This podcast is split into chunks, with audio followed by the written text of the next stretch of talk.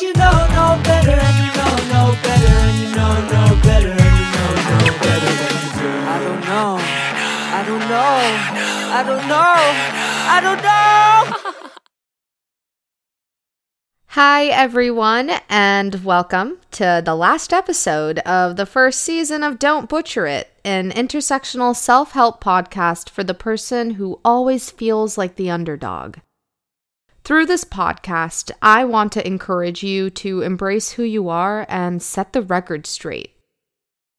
I wanted this season to be only 10 episodes, mainly because one, I need a break, and two, because I've learned so much about podcasting and storytelling through this medium, and I want to take some time to reflect and evaluate on the podcast's areas of strength and its areas of growth.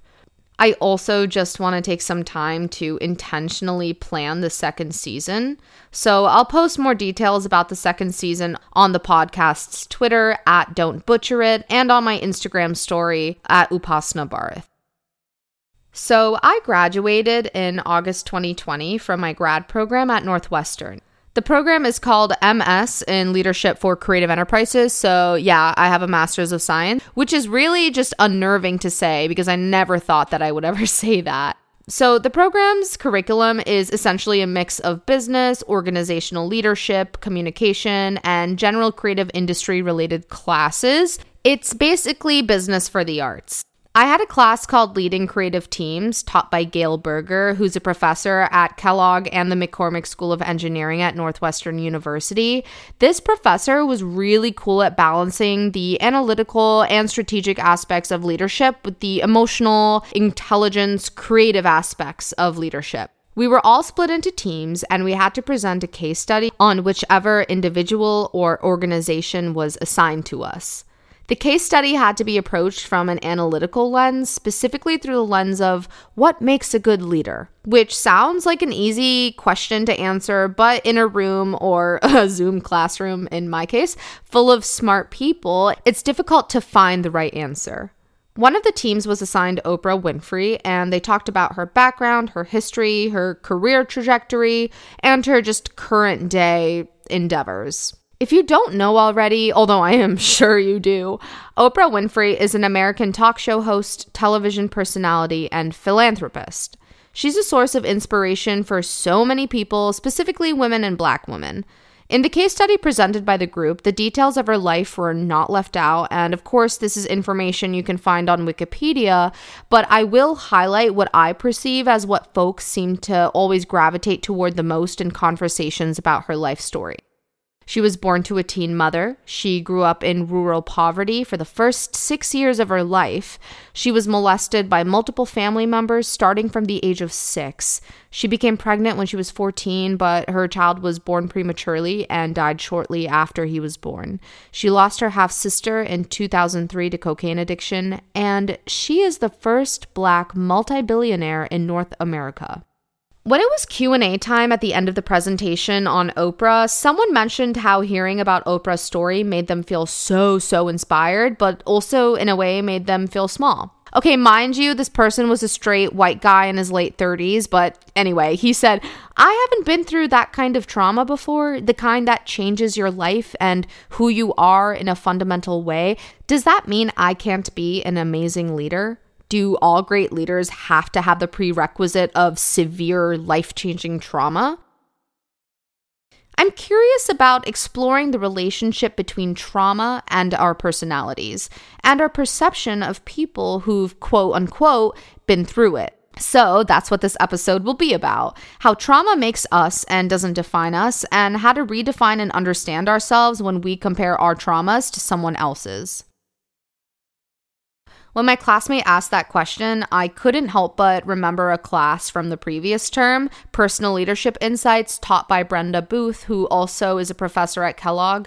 There were about 12 of us in the class, and at one point we had to take turns telling our life story. There was a better, more nuanced prompt, but like in the simplest way, that's what it was us sharing our life stories with one another in class. Everyone in class had been through some kind of trauma. And like, I don't think I can assume they shared everything, but when it was my turn, I realized that although I've reached a place of neutrality when it comes to my experiences, when I talk about what I've experienced, most people are like, wow, you're so strong, or like, oh, I'm so sorry that happened to you. In class, I talked about growing up with a single mother. I talked about my mother and I having to move around a lot because she was literally single in her late 20s with a baby after immigrating from India and living in the US for only five years. I also talked about my mother's experience with physical and emotional abuse, most of which I was present for uh, when she was experiencing it. So I talked about how that impacted me. And of course, I talked about my dad's bipolar disorder and losing him when I was 13 years old. All of these experiences made me who I am, and I was only just scratching the surface during the five minutes I had to share my life story.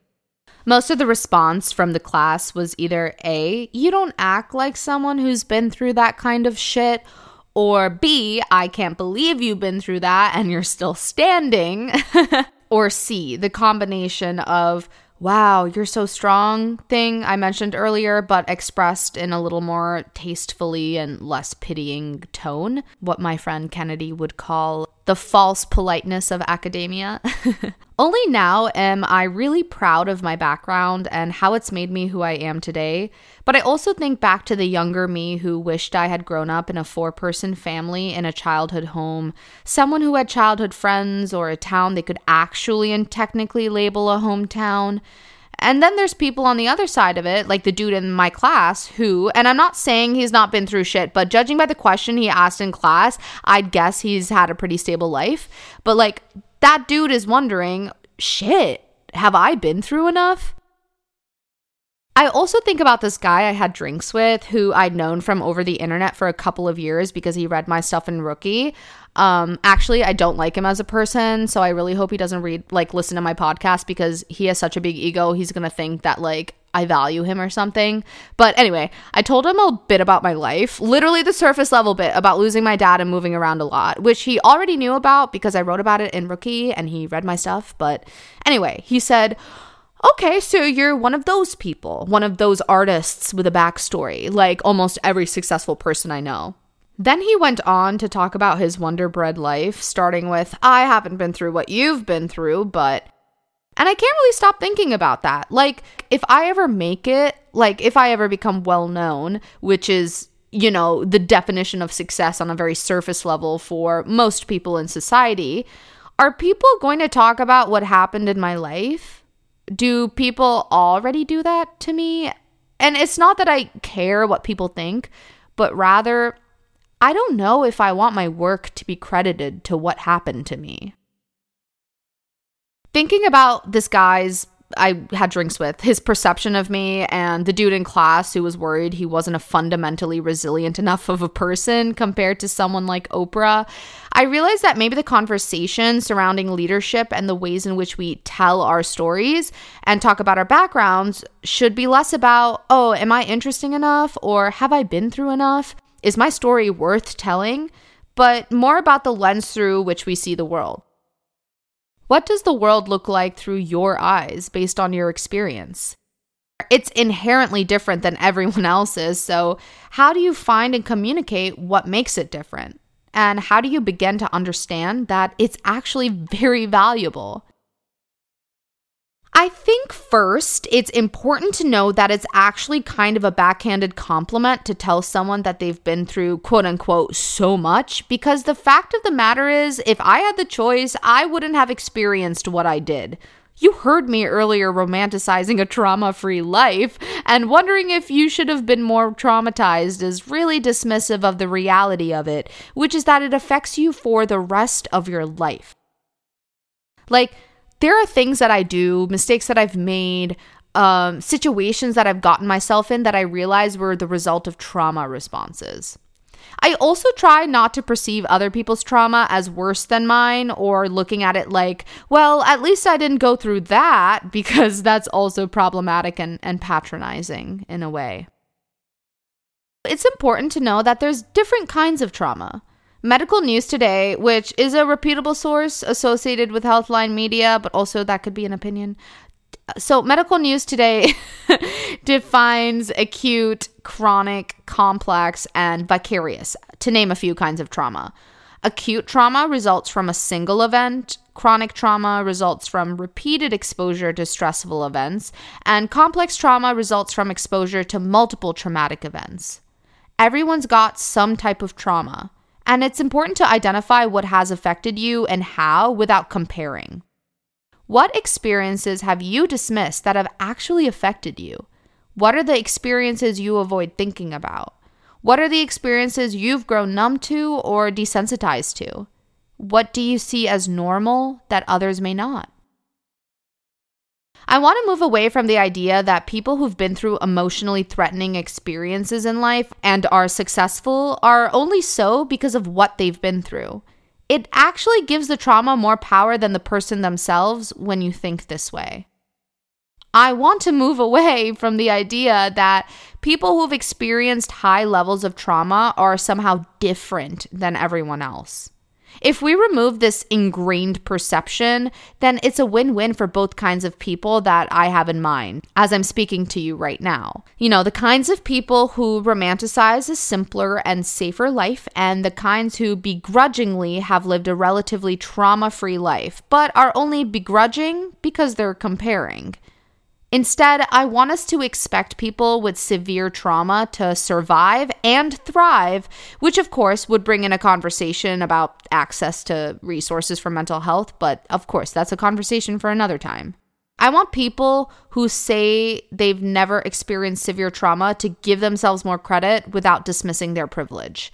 In both scenarios, both kinds of people, I welcome the idea that what makes people interesting is their conviction to know, understand, and love who they are at any given moment in time. I'm saying that what makes Oprah or anyone who's had severe trauma herself is that the events she went through in her life forced her to get closer to herself, developed her framework for the world, and taught her about resilience and grit.